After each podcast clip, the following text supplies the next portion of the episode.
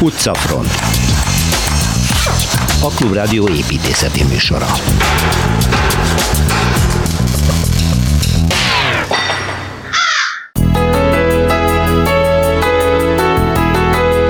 Szilveszter Ádám a poznami Charlottenhof palotát járja be velünk, majd utána várat építünk, vagyis Rajki Diana érkezik az idei várépítő pályázat eredményeivel. Kovács Tamás egy új és várhatóan a korábbihoz hasonlóan népszerűvé váló Dunaparti parti helyre, azaz az árasztó partra invitál minket biciklivel, rollerrel, autóbusszal, vagy ki mivel akar egy jó nyári programra érkezni. A titkok termet árul fel Kovács Krisztina idegenvezetésével, aki a Pálosok gyönyörűséges könyvtárába viszel bennünket. Kelecsényi Kristóf ezúttal a Rózsadombi Árpád kilátó különös építményéről fog beszélni. Torma Tamás pedig a felvidéki templomtúra következő állomására Bodrog Szentesre invitál. Kozár Alexandra pedig arról beszél, hogy miként védik meg a kerület patriótái a Józsefvárosi Interurbán Telefonközpont furcsa kocka épületét.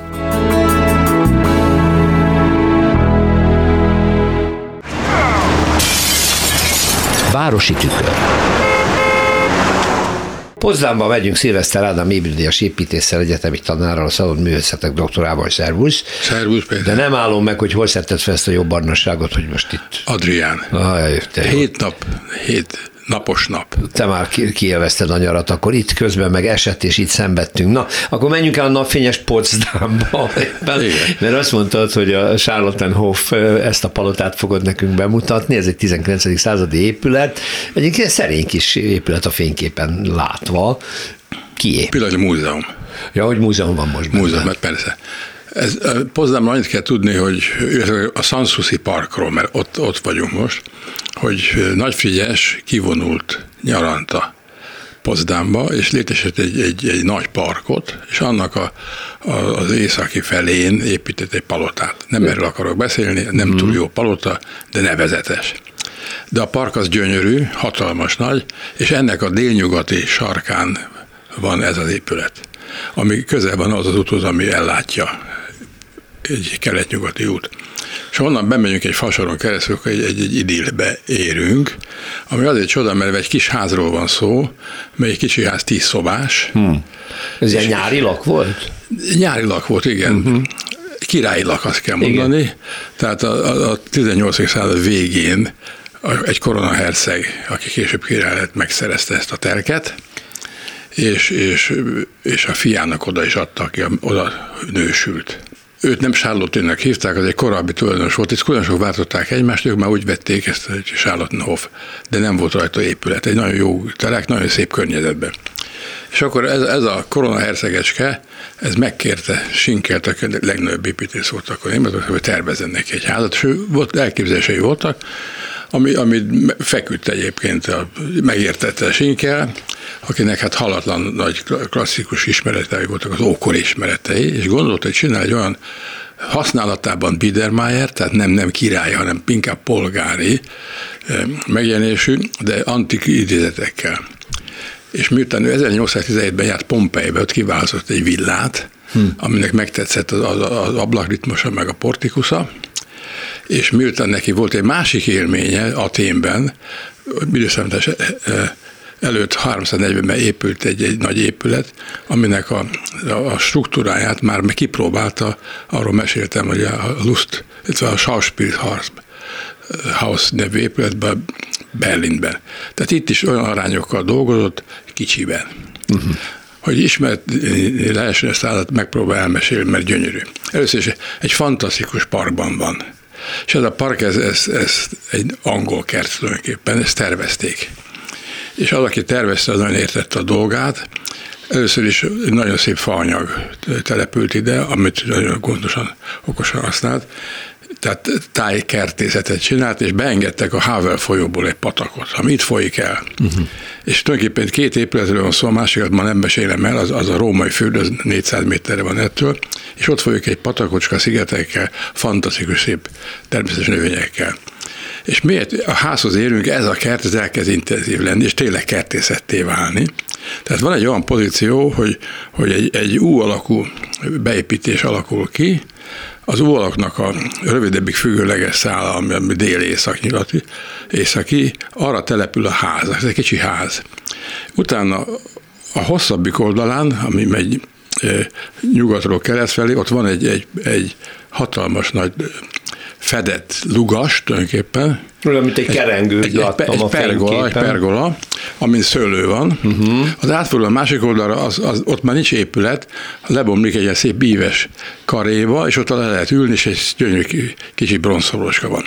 Megjegyzendő, hogy a, az egész meg van emelve, egy, egy ilyen fin, finom földszint van, és egy nagyobb, tágasabb emelet, és az emeletre kell fölmenni, tehát a terepből lépcsőkön, lugasokon át lehet eljutni, és, és a megemelt plató közep az füvesített, van egy kút, egy gyönyörű szökőkút fehér márványból, és mindkét irányba víz kifolyik, addig a félkörig, ahol le lehet ülni, a másik meg bemegy a házba. A házba megy a víz. Ez olyan, mint, mint amit, amit lehet látni Granadába, uh-huh. az Alhambrába. Tehát neki mindenféle érdekes ismerete lehetett. Na most a bejárata az nyugatról van, egy nagyon szép bejárat, mellette áll két kis oszlopon két nagyon finom bronzgazella. Hm. Egy ilyen szép ampír figurák, és, és onnan kell bemenni, és onnan egy belső lépcsőre aztán a felső szintre bemenni.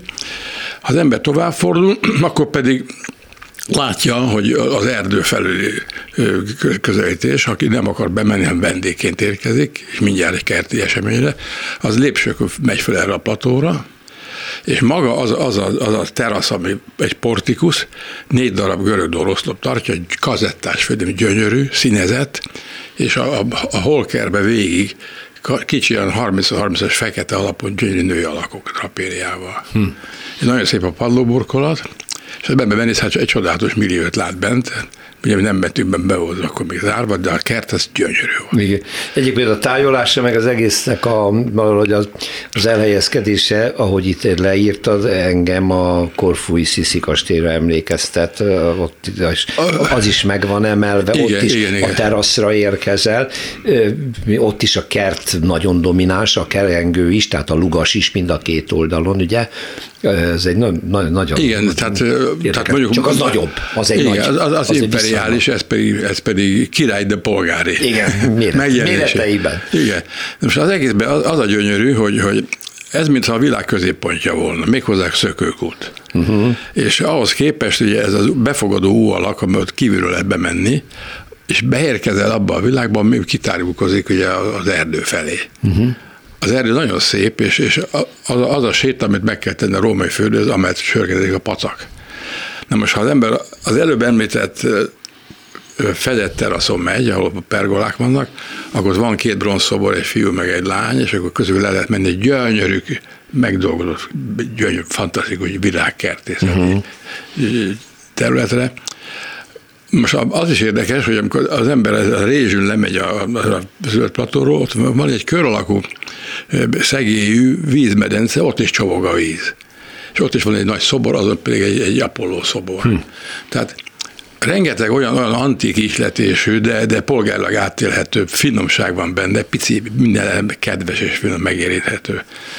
Tehát én, én ezt a házat nagyon-nagyon szeretem, és, és mindig boldogan viszem oda az embereket, mert, mert van még egészen különleges kisugárzása van.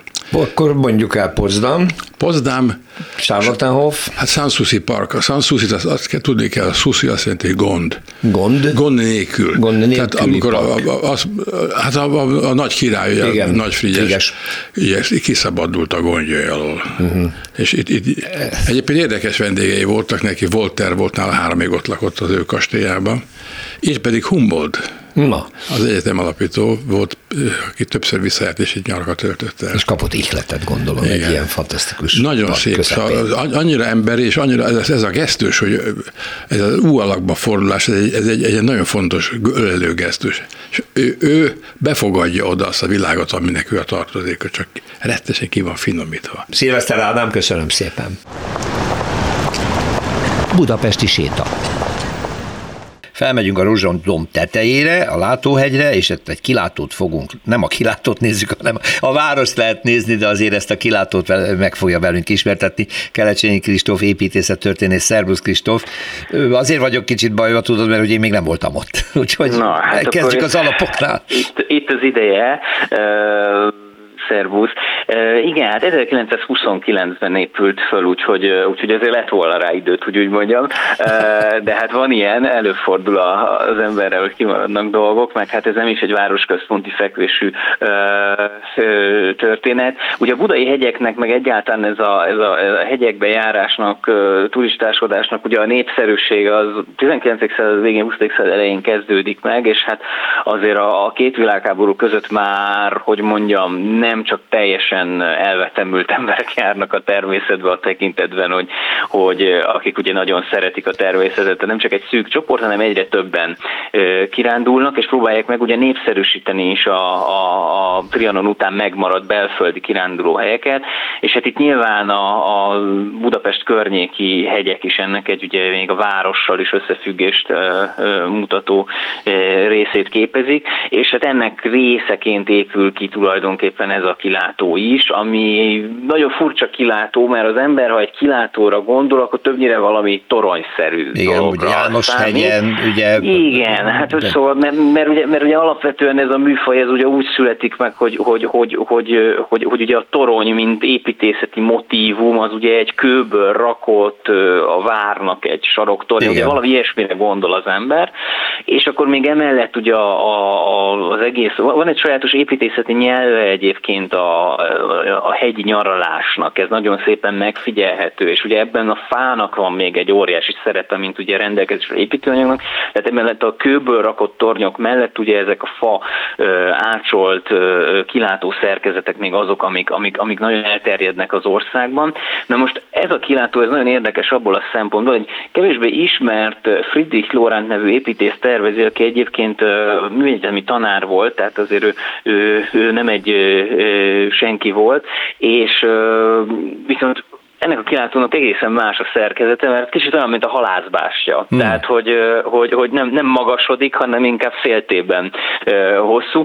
Van egy, van egy központi része, mint egy ilyen toronyszerű tetővel lefedett, ez egy faépítmény, ami egy kő alépítményen van, tehát innen is látszik, hogy ezt a két műfajt itt akkor hogyan hozza össze, ez is nagyon gyakori a kilátóknál, hogy fából és kőből vannak, és ugye van egy, van egy fedett terasza, fedett nyitott terasza, meg van egy teljesen nyitott uh-huh. terasza, és akkor gyakorlatilag ebben az elosztásban működik, és hát innen ugye egy nagyon szép panoráma nyílik egyébként a, a, a városra, ugye az a, a Dunának tulajdonképpen pár párhuzamosan állunk a Dunával, és így Pest meg Buda ugye egymás mellett látszik, és egymás mögött látszanak ugye a, az Erzsébet híd, a Szabadság híd, a Petőfi híd, és hát némileg már ugye, hogy kanyarodik a Lánchíd már ettől egy kicsit odébb.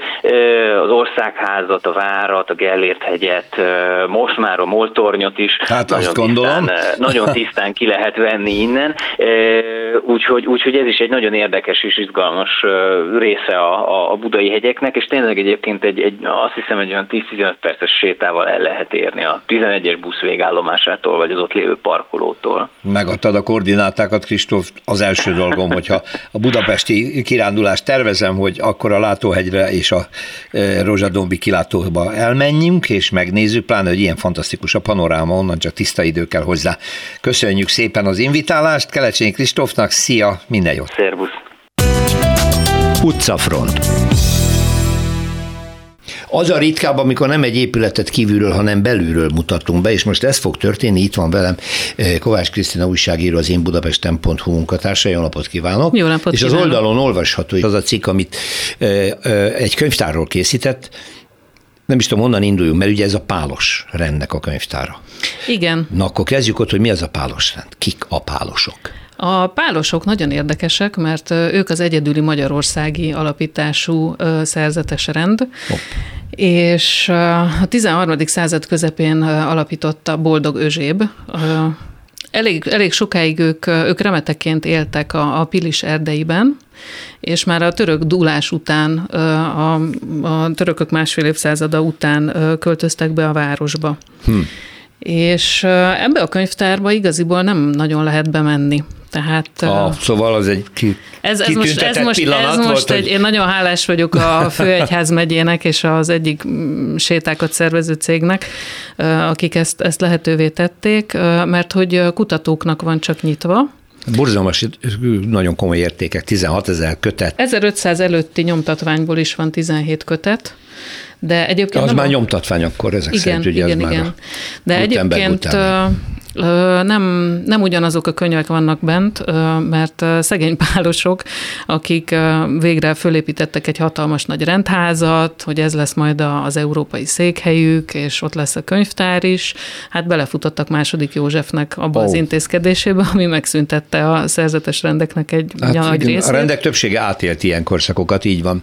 Egy, egy délután alatt egyébként. El, el, tehát, hogy nekem ilyen nagyon fura volt olvasni, mert így azt gondoltam volna, hogy ez ilyen 20. századi találmány, de, de egy délután alatt ki, kipucoltak mindent, és az eredeti könyv... És akkor elvitték a könyveket. Igen, egy saroknyira van a, a mostani helytől a, a, az egyetemi könyvtárnak. Az 1800 előtti állományát képezi, de másodpéldányok vannak most bent, uh-huh. és hát maga a könyvtár az fantasztikus, így, így gondolkodtam, hogy hogy lehetne egy rádióban elmondani, hogy milyen egy könyvtár. Először is isteni jó régi könyvszag van. Hát azt gondolom. Amit, amit én imádok, hatalmas, tölgyfából van kifaragva, és azért is különleges ez a hely, mert hogy a pálos szerzetesek faragták ki. Tehát, ők maguk ők... a polcsokat, bútorokat, mindent? Igen, ők is tervezték, ráadásul ez nem is egy, egy ilyen egyszerű IKEA mutatvány, bár mondjuk biztos van, akinek az IKEA is problémát okoz, mint mondjuk nekem, de ilyen, tehát barokk stílusú, cirádás, hatalmas, és lépcsőkkel, tehát hogy, hogy teljesen így, így úristen, gyorsan ide egy Ugye forgatócsoportot. Belső magasság a két emeletnyi. Igen. Ö, alaprajza négyszögletes, vagy pedig sokszögű? Négyszögletes. Négyszögletes szabályos teremről van szó, amelynek plafonig a falok mentén. És roskadásig van roskadásig, tartva könyvekkel, igen. ami nagyon érdekes, hogy nem csak, hogy ők faragták, mert hogy ha már rájöttek a, a fráterek, hogy valószínűleg olcsóbb, hogyha ők megtanulják a szakmát, de olyan rendesen megtanulták, hogy ilyen rejtett kincsek is vannak, mint például kihúzható fiók, és kibillenthető lúttól tartó, külön jobbkezeseknek és külön Tényleg? balkezeseknek elképesztő volt, amikor ezeket így ráadásul nekiállnak kihúzogatni, mert annyira el van rejtve, hogy nem is látja az ember elsőre. És hát a, a főbb könyvekből kettőre emlékszem, az egyik egy fantasztikus graduálé, vagyis, vagyis egy, egy régi kotta, ami azért olyan hatalmas, tehát egy, tényleg egy ilyen asztalt beborító, mert ugye több szerzetesnek is abból kellett követni éppen a, a, a misén énekelt énekeket. Ez kézzel készített, vagy nyomtatott már ez a kotta Ez kézzel Ez készített, még kézzel, igen. igen. Viszont, ami szintén, még életemben ilyet nem láttam, az egy, az egy olyan szentírás, ami nyomtatott, és nyomtatott formában nyolc nyelvű. Oh. Tehát ezt így, így nem tudom, hogy a nyomdász kollega annak idején hogyan pakolta össze, mert hogy az is egy hatalmas darab, de hogy a... a oldalanként nyolc, oldalanként, oldalanként, oldalanként nyolc nyelven nyolc olvasható. nyelven lehet olvasni. Azt igen. a mindenit. Ez se lehet kicsi, ez a könyv gondolom. Ha hatalmas, ez is akkor, mint, csak mint olvason, egy asztal. asztalon lehet ezeket lapozgatni, már aki lapozgathatja. Hát a, a szerencsés kiválasztottaknak. Ami nagyon megható volt nekem, hogy, hogy ott van, a, eljött velünk az atya, aki, aki felelős a könyvtárért, és van róla Wikipédia szócikk, no. amiből kiderült, hogy 42 éve ő felügyeli a, a könyvtárat, és így hát nem, nem beszéltünk vele, mert ez egy ilyen különleges alkalom volt, de hogy így lehetett látni, hogy ott áll a sarokban, és így óvón követi, hogy, hogy akkor ki, ki, ki hova megy, mit csinál, mit néz meg. Szóval ezért azt gondolom, hogy ezek így... Ez egy életmű, 42 éve felügyelni Abszolút. ezt a világ egyik legkülönlegesebb könyvgyűjteményét, gondolom. Abszolút, és, és így nagyon lehetett látni, hogy neki, neki ebben a, a szíve lelke benne van. És ami még nagyon, nagyon érdekes, hogyha fölnéz az ember a, a plafonra, no. akkor ott van egy freskó.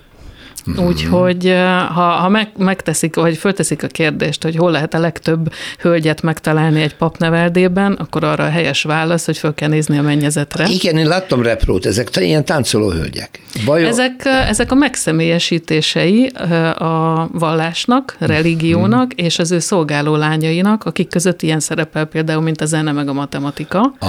De egyébként, és ilyen nagyon kedvesen bumfordiak, mert, mert gondolom, hát ez sem profi profi festő készítette, de, de ez egy, egy, egy egészen különleges együttes, hogy tölgyfából egy készen megfaragott könyvtár, a tetején egy freskóval, és ráadásul ez a freskó, ez csak a 60-as években került napvilágra, uh-huh. mert hogy miután Széchenyi Ferenc Istvánnak a, az apukája, aki szintén egy nagy mecénás volt, a nemzetnek ajándékozta a saját gyűjteményét, ebből lett ugye az országos Széchenyi Igen. könyvtár, és az országos, és a Nemzeti Múzeum, Múzeum is. is. Hát kell, helyet kellett találni, mert akkor még nem volt meg a Nemzeti Múzeum igen, épülete. Igen. És akkor ide jött. És, és akkor ide jött. Oh, tehát ideig tehát, ez volt a Nemzeti Múzeum, ha és, úgy veszem. És, a, és a, az Országos Széchenyi, Széchenyi könyvtár, könyvtár egyben. Igen, innen Igen, és aztán el. utána, ha már van gyűjteményünk, akkor építsünk neki egy múzeumot, így született a Nemzeti Múzeum. Na hát külön köszönöm Kovács Krisztának, mert ide nem lehet bemenni, csak egész különleges alkalmakkor ezek Igen, szerint. a, a főegy, főegyház megyének kell hozzá az engedélye, vagy hát hogyha az ember ráfordít pár évtizedet az életéből, is kutató lesz például, akkor beengedik.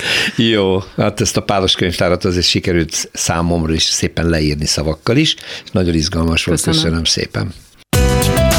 Utcafront. Tovább barangolunk a felvidéken, Szlovákia déli részén, a magyar határon, határos részen, Torma Tamás segítségével, aki az egy helyblokkban forgatja folyamatosan ezeket a csodálatos templomokat, szia, amik ott Igen. vannak, és most is oda megyünk. Én nem ismertem, ez ugye Bodrog köz. Bodrog köz, Köznek felső a... mondtad nekem. Igen. Felső Bodrog köz, tehát ez már tényleg az szlovák, már szlovák, szlovák területen, igen. és a település pedig Bodrog Szentes, igen. ahol megint csak, mint eddig, egy nagyon régi templom. Igen, ez a megkülönböztetés, mert ők csak Szentesnek hívják. Igen. De a mi, mi szempontunkból van nekünk, ugyebár van másik Szentesünk van másik. is. Észak-keleten vagyunk, ez király, király Helmesztől is, király uh-huh Helmez közelében van, elég közel természetesen a határhoz, és a Teleki Alapítványnak határon túli műemlék felújításairól készült egy kiállítás, ott ez is ki volt állítva. Több szempontból is különleges templom, egyrészt három különböző korszakban épült, másrészt egy lejtőben áll. Uh-huh ami egy különleges alapozást is igényelt, és ugyebár ez kora középkorról beszélünk, tehát nagyjából második András idején állítólag a Gertrudis királynővel érkezett német udvartartásnak a szakemberei építették ezt is. A környéken több hasonló van, Karcsára is ezt mondják, illetve Vizsolyra is, vagy pedig a templomosok, ami részben ugyanazt jelentette volna. Mint kiderült, azért áll rendkívül stabilan kb. 800 éve ez a templom, mert óriási nagy kőlapokra építették. Ott a, a, most is van egy működő, már nem annyira, de működő kőbánya mögötte, egy hegyen, ennek a lejtőjében állunk, a déli lejtőjében, és innen óriási kőlapokra, az innen kibányászott óriási kőlapokra alapozták magát a templomot. Uh-huh. Három teljesen különböző korszak, van egy nagyon szép gótikus apszisa, tehát szentérésze, boltívekkel, stb. stb. Nyilván ez már egy továbbfejlesztése volt egy korábbi kis templomnak, ami románkori, ami... tehát az első fázis az ez volt, és a harmadik, amikor, amikor a, nagyjából a török időkben, nem is sokkal Moács után ezt a reformátusok átvették, ezért vannak festett kazetták, ez azt hiszem 18. századi a festett kazetták, és a karzat, ami megépült. Uh-huh. Itt akkor olasz építészek nyomát nem nagyon láttad ezek szerint. Mert hogy az ja, előző Az olasz freskók, fe, freskók, nincsenek freskók, ja, itt nincsenek illetve freskók. lehet, hogy még ezt már ugye még manapság óvatosan lehet mondani, jelenleg nincsenek freskók, de ö, találtak maradványokat, és lehet, hogy később, amikor még jobban fejlődik ez a technológia, vagy pedig újra pénz lesz, akkor hozzájuthatnak kívülről is gyönyörű egyébként, kicsit úgy tűnik, mintha erőd is lett volna, de nem. Egyszer ráadásul törökök rá is gyújtották a bent lévőkre a, a templomot, meg is találták a, az, az apszisban, tehát a szentérészben a eltemetetteket. Uh-huh. Temetős uh-huh. volt korábban körülötte, és van egy ajtó, amiben állítólag a törökök verték be a szögeket, amit ma is láthatunk a templomban, megfordítva, tehát hogy ne tudjanak kijönni az ember. Uh-huh. Azt nem tudom, hogy miért verték bele a szögeket, de a kor meghatározás, mármint a fémkor meghatározásból ez egyértelmű, hogy akkor... Török idők. Igen. Uh-huh. De ezt soha nem uralták, ezt a környéket egyébként. A Bodrog Szentes Református templom Torma Tamástól. Igen. Köszönöm szépen, szia! Utcafront.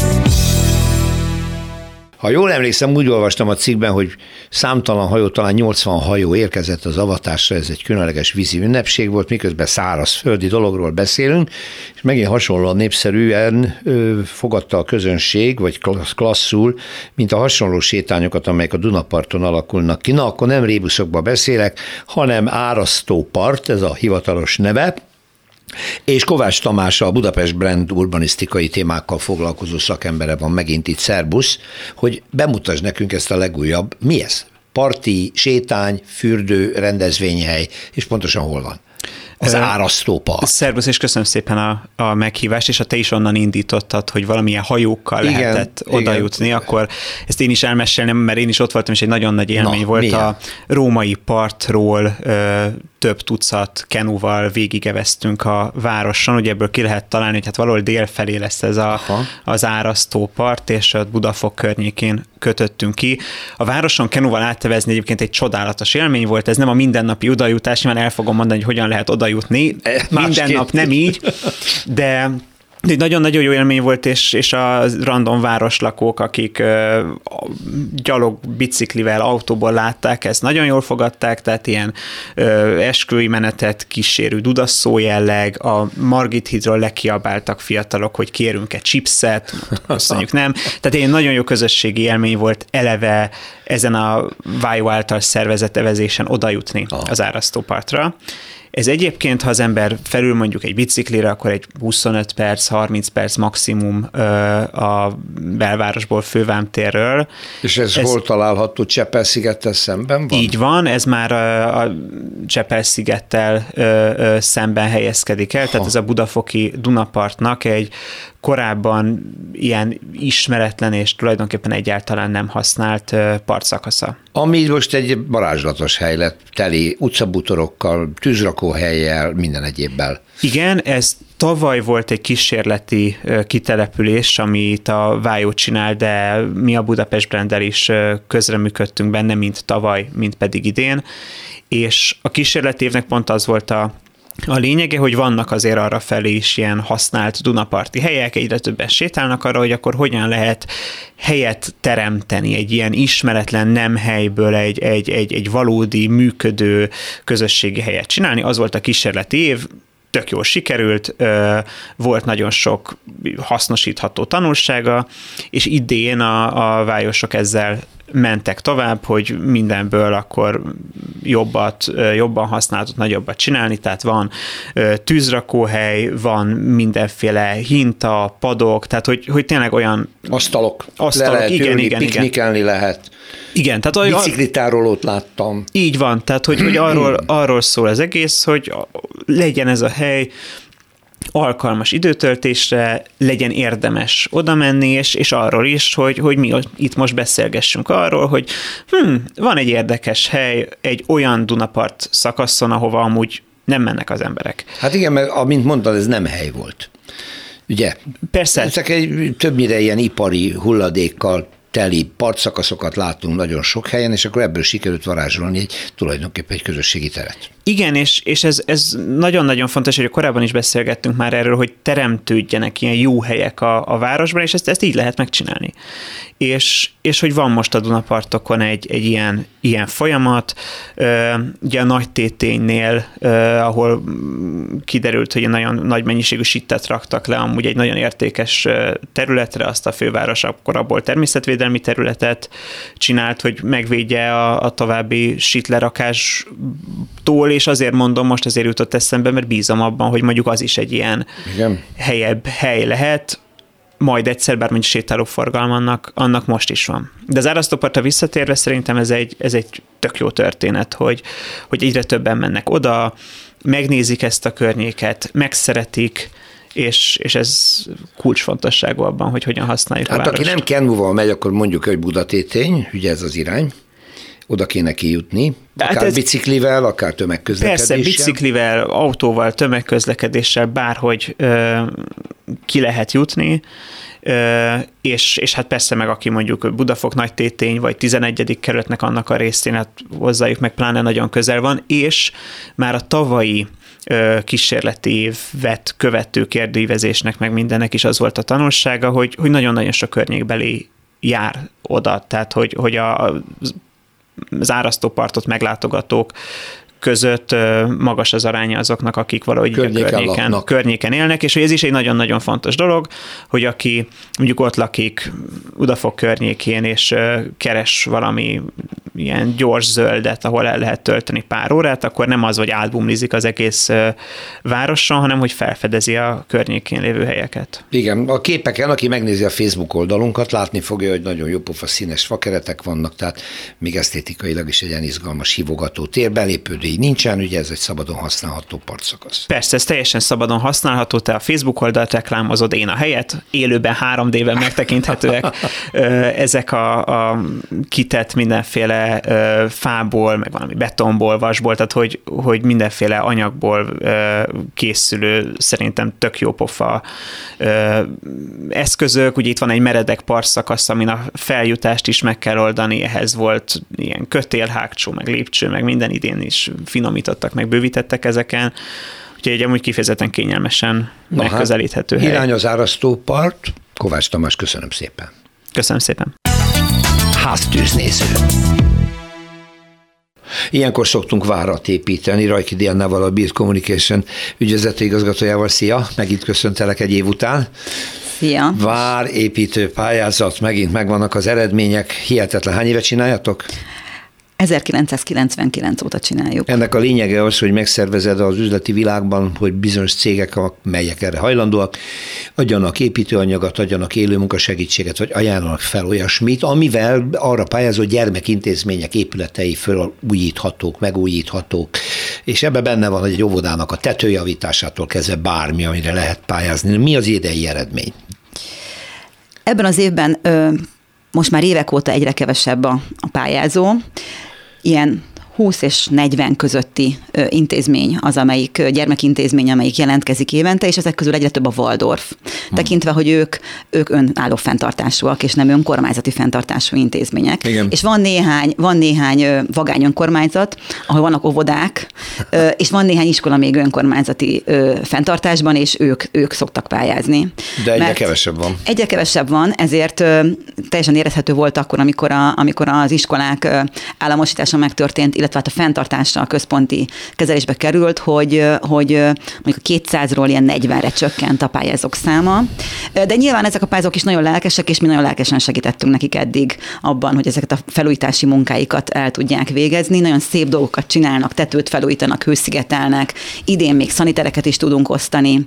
Hmm. Belső felújításhoz burkolatragasztót, csemperagasztót, vakolatot, tetőbevilágítót tudnak cserélni, tetőablakot, eres csatornát. Szóval ezek azok a termékek, amik amikre a gyermekintézmények pályázhattak hozzánk eddig ezekben az években. Hát azért van egy ellentmondás abban, hogy az állam egyre inkább átvesz és elvesz mindent az önkormányzatoktól, és központilag irányít, és központi fenntartásba kerülnek, vagy egy háziba különböző oktatási intézmények. Ti meg ilyen karitatív alapon szervezitek ezt? Igen, hát mi ez tulajdonképpen az építőiparnak a legrégebbi önkéntes felajánló tevékenysége, a legrégebbi karitatív együttműködése, ami 1999 óta működik. Annó, amikor elkezdtük ezt még egy nagy multicég keretei között, akkor évente 65 millió forintot gyűjtöttünk össze. Csú. És ekkor tájt két-háromszáz intézmény pályázott egy-egy évben, Hú. és 20-30 intézmény tudott kapni támogatást, ami azért egy jelentősebb támogatás tudott lenni intézményenként. De a legkisebb támogatás akkor tájt is volt, hogy 100-200 ezer forint volt, a legnagyobb meg pár millió forint. Amúgy ez most is így van. Uh-huh. Most amióta a várépítő újkori szakaszába lépett, azóta ilyen 14-17 millió forint körüli összeget, építőanyagot tudok összegyűjteni, és ilyen 1-2 millió forint kivitelezése fordítható készpénz jön össze évente és hát egyre csökkenő tendencia a pályázók, de így azért jó, mert akkor ha valaki pályázik, akkor nagyobb eséllyel nyerhet, hm. hiszen kevesebb a pályázó. Ebben az évben is 16 intézménynek jut majd, az összesen 26 pályázóból, tehát nagyon nehéz dönteni, hogy ki az a pár, aki, aki ki kell hagynunk, mert nyilván nem tudunk mindenkinek adni, de 16 intézmény, és most inkább az ország északi felében, de a Borsodabaj Zemplén megyétől Nográdon keresztül, Komárom Esztergom megy, Győr, Moson, Sopron, Zala, Fejérből is van, Veszprémből is van. Érdekes mondom, most a felső régióból Igen. nyertek többen. Intézmények lesz tetőfelújítás, hőszigetelés, minden. Minden lesz most is. Most, le, most is lesz minden. Igen. Na de be kell jelentenünk, hogy ez volt az utolsó 20 év után. Igen, igen, én úgy döntöttem, hogy ez volt az utolsó 20 év után nehéz ezt kimondani, meg többen meg is kérdőjelezték ezt a döntésemet. Egyébként ez a várépítőpályázat az én ötletem volt még 1999-ben. Nem is gondoltam magam sem, hogy ilyen sokáig ezt fogjuk csinálni. Tulajdonképpen azt is mondhatom, hogy a zsűritagok közül is ö, vannak olyanok, akik az első naptól Itt vannak? fogva velünk vannak például Tóth Balázs vagy Vadász György, aki már nem annyira aktív mostanában, hogy online zsűrizünk, de, de mi nagyon büszkék vagyunk rá, hogy ő a kezetektől velünk volt, és hát tavaly meghalt Rádai Mihály, aki szintén a kezetektől a műemlékek bírálatában részt vett, de egyébként ugyanolyan aktívan a, a gyermekintézményekkel is foglalkozott. Most Nagy, Nagy Kálózi Eszter az, aki, aki a, a szociális érzékenységet a csoportban erősíti Janikovszki Éva néni után. Tehát, hogy most így visszaemlékezünk a, a zsűri tagjainkra az elmúlt húsz évben, azért nagyon szép munkákat. Szép munkákat végeztetek, de hát egy magáncég és egy sorvadóbb piacon kell, hogy működjön egyébként is, úgyhogy a karitatív tevékenység egyre nagyobb energiákat visz el, gondolom, mert nagyon kis létszámú céggel dolgozol, és hát egy-egy ilyen akció bizony borzasztó nagy munka. Igen, azt, mikor az emberek így körülnéznek, akkor azt látják, hogy az építői ipar úristen, hogy virágzik, milyen uh-huh. fantasztikusan megy minden, hát most egyébként jól is megy, de hát azért az ilyenekre szokták azt mondani, hogy nem annyira nagyon jó egy olyan iparágban hatalmas amplitúdójú ö, kiugrásokat produkálni, ö, ahol a beruházási igény, meg a beruházási költség nagyon magas, mert, ö, mert, mert, a, mert az építőanyaggyártó cégek számára a kiszámíthatatlan ö, nagy ö, kiugrásokkal működő piac az nem egy biztonságos piac. Úgyhogy igazából lehet annak körülni, hogy most nagy a kereslet, ö, közben elképesztően drágák az árak, amik a világpiaci árakhoz köthetőek, és ami még Magyarországot borzalmasan sújtja, a nagyon nagy ö, szakemberhiány. Ami egyre nagyobb. Ami egyre nagyobb, és, és egy ilyen piacon azért azt látni, hogy milyen szuperul megy az építőipar, annak, aki benne van, azért egyéb, egyéb kicsit ez árnyaltabb ez a kép, mint amit így külső szemlélők, mint ahogy külső szemlélőként ezt lehet látni. Mi egy kis cég vagyunk, és az építőiparban dolgozunk, és ez a várépítő pályázat mi számunkra is egy, nem egy profit center. Tehát mi ezen, mi, nekünk ez egy jótékonysági tevékenység, és elképesztően nehéz például munkatársat találni, aki, aki ebben dolgozik. Tehát, hogy nekünk is meg kell élni. Tehát azokra a munkákra kell koncentrálni, amiből mi is túl tudunk élni egy ilyen piacon. Hát gratulálunk Rajki Diannának és jelenlegi cégének a Bill Communication-nek, mert azért hosszú éveken keresztül csináltátok. Az idei átadás meg volt csütörtökön.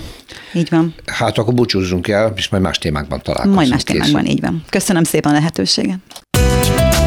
Utcafront. Hála jó Istennek időnként a lakosságban feltámad valamiféle ambíció, hogy megvédjenek egy városképi részletet, akár egy konkrét épületet, és hát beleszóljanak az ingatlan fejlesztőknek a, úgy tetszik a munkájába, hála jó Istennek, mert mégiscsak ők élnek ott. Ez történt Józsefvárosban, ahol ugyan nem bontanak le egy épületet, ami ez a város lakossága ragaszkodik, de úgy körbeépítenék, hogy tulajdonképpen városképileg minden megváltozna. Ez a Józsefvárosi ikonikus telefonközpont épülete, 60 60-as, 70-es évek kortárs építészeti alkotása, ami mellé most egy lakóparkot terveznek, és a lakosok azt mondták, hogy na nem már. Persze kérdés, hogy mennyire értékes ez az épület, erről beszélgetek Kozár Alexandrával. Szia! Te már utána is jártál ennek a dolognak, ugye? Hát amennyiben ez a késő modern építészetnek az egyik jelentős alkotása, sok más társához képest, úgy nagyon is jelentős. Nyilván esztétikailag megoszlanak a vélemények, ez a bizonyos karakteres kocka, ugye, amikor Igen. azt szokták mondani egy csúnya nőre, már elnézés, hogy érdekes az arca. Hát ez a kocka szerintem nagyon csúnya, ugye, de de hát ez jelképezi azt a kort, amelyben ezek az alkotások születtek. És most ugye az történne, egy kicsit ilyen kecske káposzta alapon, hogy a beruházó próbálja, igyekszik valóban a terv alapján ehhez úgymond harmonikusan illeszkedni, mind anyaghasználatában, mind a formákban, viszont a lakók úgy gondolják, és szerintem joggal, hogy Egyrészt az az épület, amit ide felhúznának, az, az, az a lakópark, az 8 emeletes lenne, és nagyon megváltoztatná ott a bennapozottságot, másrészt pedig az zöld felületek aránya is csökkenne, stb. stb. Éppen ezért az erős civil 8. kerületi öntudat, illetve a C8 civilek a Józsefvárosért egy tiltakozást szervezett, egy séta keretében, mert hogy érdekes módon ezen a platformon mind a városvezetés, mind pedig a kormány oldal kivételesen itt a kerületben egyetért, hogy hát ezt azért meg kéne gondolni, ezt a beruházást. Na de egy pillanatra menjünk vissza, hogy mi is ez az egész. Ugye volt, van az eredeti telefonközpont, most nem arról beszélünk, a, amihez ez csatlakozik, a Horváth Mihály téri épület, ami még 1910 és 17 között épült, az a nagyon-nagyon híres Raj Rezső Vilmos alkotta épület, ami hát csodálatos módon a romantikus, a barokk, a szecessziós és a historizáló építészeti jegyeit is magán viseli. Az egyik legelképesztőbb épület Budapesten, ma szállodák vannak benne, és ugye ehhez kapcsolódott a szomszédos telken bővítményként az 1960-as években, 67-68-ban ez a kocka ez az úgymond csúnya kocka, és mellette még egyéb épületek. Igen, ez volt, hát, ez lett az Interurbán telefonközpont, igen, amikor igen. bekapcsolták ezt a szolgáltatást. Igen, mert hogy az 1967-es esti hírlap azzal a címmel hirdette, hogy új interurbán telefonközpont épül Budapesten, és a címben pedig írja, hogy a belföldi hívásokat, hát képzeljük el, teljesen automatikusan kapcsolják. Na most akkor miért van az a sok híres, nagyon érdekes kép, amin ott fodrászott fiatal nők ülnek és kapcsolgatnak, hát mert az a nemzetközi hívásokra volt. Az még kézi volt. Az, fél, az félautomata volt, igen, és 140 millió forintos volt annak idején a beruházás, óriási összeg, és hát nagyon nagy sajtóvízhangja volt, és Jugoszláviából szállították például a, a, a kapcsolótermek felszerelését. Uh-huh. Tehát, a korábban ez egy óriási dolog volt, és hát nyilván ma már így ilyen formában nem, nem működik, nem üzeme, de mint épület erre emlékeztet. És hát akkor e köré épülne az a, az a lakópark, az eredeti szándékával úgy, hogy megtartaná ezt a kockát, tehát a kocka most is megmarad, uh-huh. nem erről van szó, hanem hogy ami előtte lenne, az az zöld felületeket csökkenteni, és hát ennek a beruházónak ehhez nagyon közel van egy másik lakóépülete is, és ott már nagyon sok tiltakozás született, tele van a, a napi sajtó ezzel, hogy csökkent a benapozottság, hogy ugye a talajvíz viszonyok megváltozása miatt Józsefvárosban amúgy is nagyon sok a víz, a föld alatti víz, teljesen uh-huh. ezek megváltoztak. Úgyhogy szerintem ez egy érdekes dolog, és nagyon fontos, hogy a lakosság tiltakozik, meglátjuk, hogy mire jutnak, de fontos szerintem. Nagyon fontos, és akkor kérlek szépen adjál hírt, ha bármilyen megállapodás születne. Jó. Rendben. Kozár Alexandra, köszönöm Jókolom. szépen, szia! Szervusz, viszont hallásra! Utcafront találós kérdésnek is nagyon jó, ha feltenném a hallgatóknak, hogy tudják-e, hogy ki volt Szerelmei Miklós. Már a név nagyon sokat mond, nagyon szép, lírikus névről van szó. Van is köze valamennyire a lírához állítólag, na meg az építészethez is, de hát ezt már Lacik Bálintól műsorunk állandó mérnök szakértőjétől fogjuk hallani. Szia! Szervusz, Hol fedezted föl ezt az embert? Hol találtál rá? De, hát ugye az ember az internetet túrja, és időnként egészen érdekes dolgokat is kivet a gép. Tehát Szerelmei Miklós valóban egy érdekes hangzású név, mert őt eredetileg Libe Miklósnak hívták, és hát az 1840-es években ugye a névmagyarosítás eredményeként Vorcu Vort fordította a saját nevét. Egy rendkívül érdekes életutú mérnökember, aki hadmérnökként Bolyai Jánosnak volt a nagy matematikusunknak az osztálytársa, uh-huh. mert ugye Bolyai is hadmérnökként végzett. Szerelmei Miklós a katonai szolgálatban, mint hadmérnök, az antik római falaknak a szigetelésével foglalkozott, úgyhogy ezt kapta megbízásul, hogy az erőt falaknak a tartósága érdekében vizsgálja meg a római birodalom építészeti leletanyagát, családban lévő falakat, hogy, hogy mitől olyan jó tartósak ezek.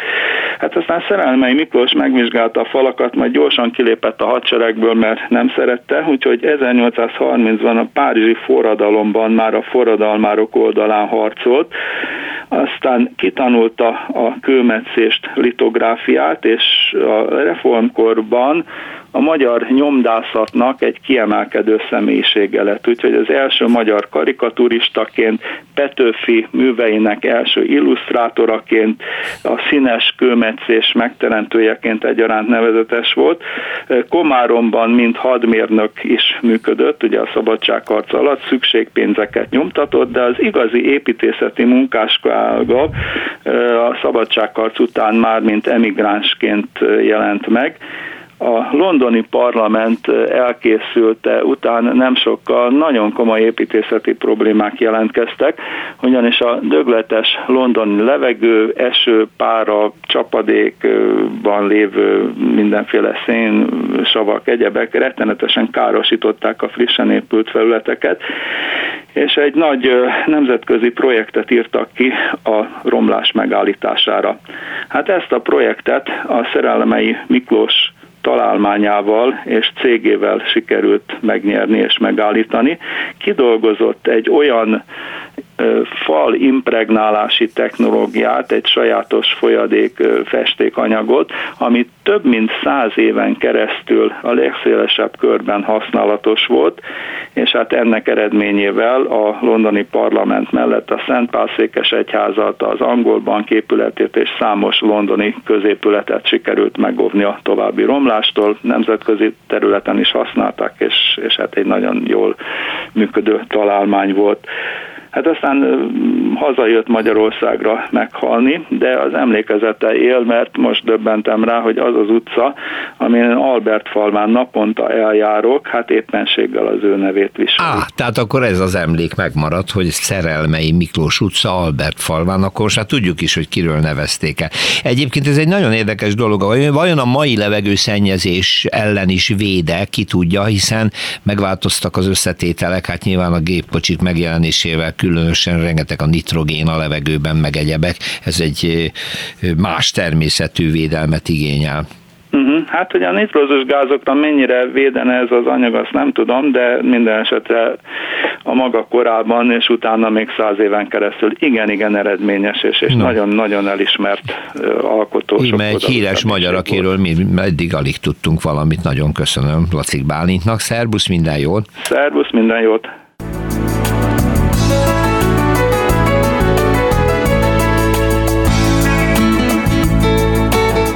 Köszönjük a figyelmüket, az utcafrontot hallották, a műsort Árva Brigitta szerkesztette és Rózsa Péter vezette. Egy hét múlva várjuk Önöket.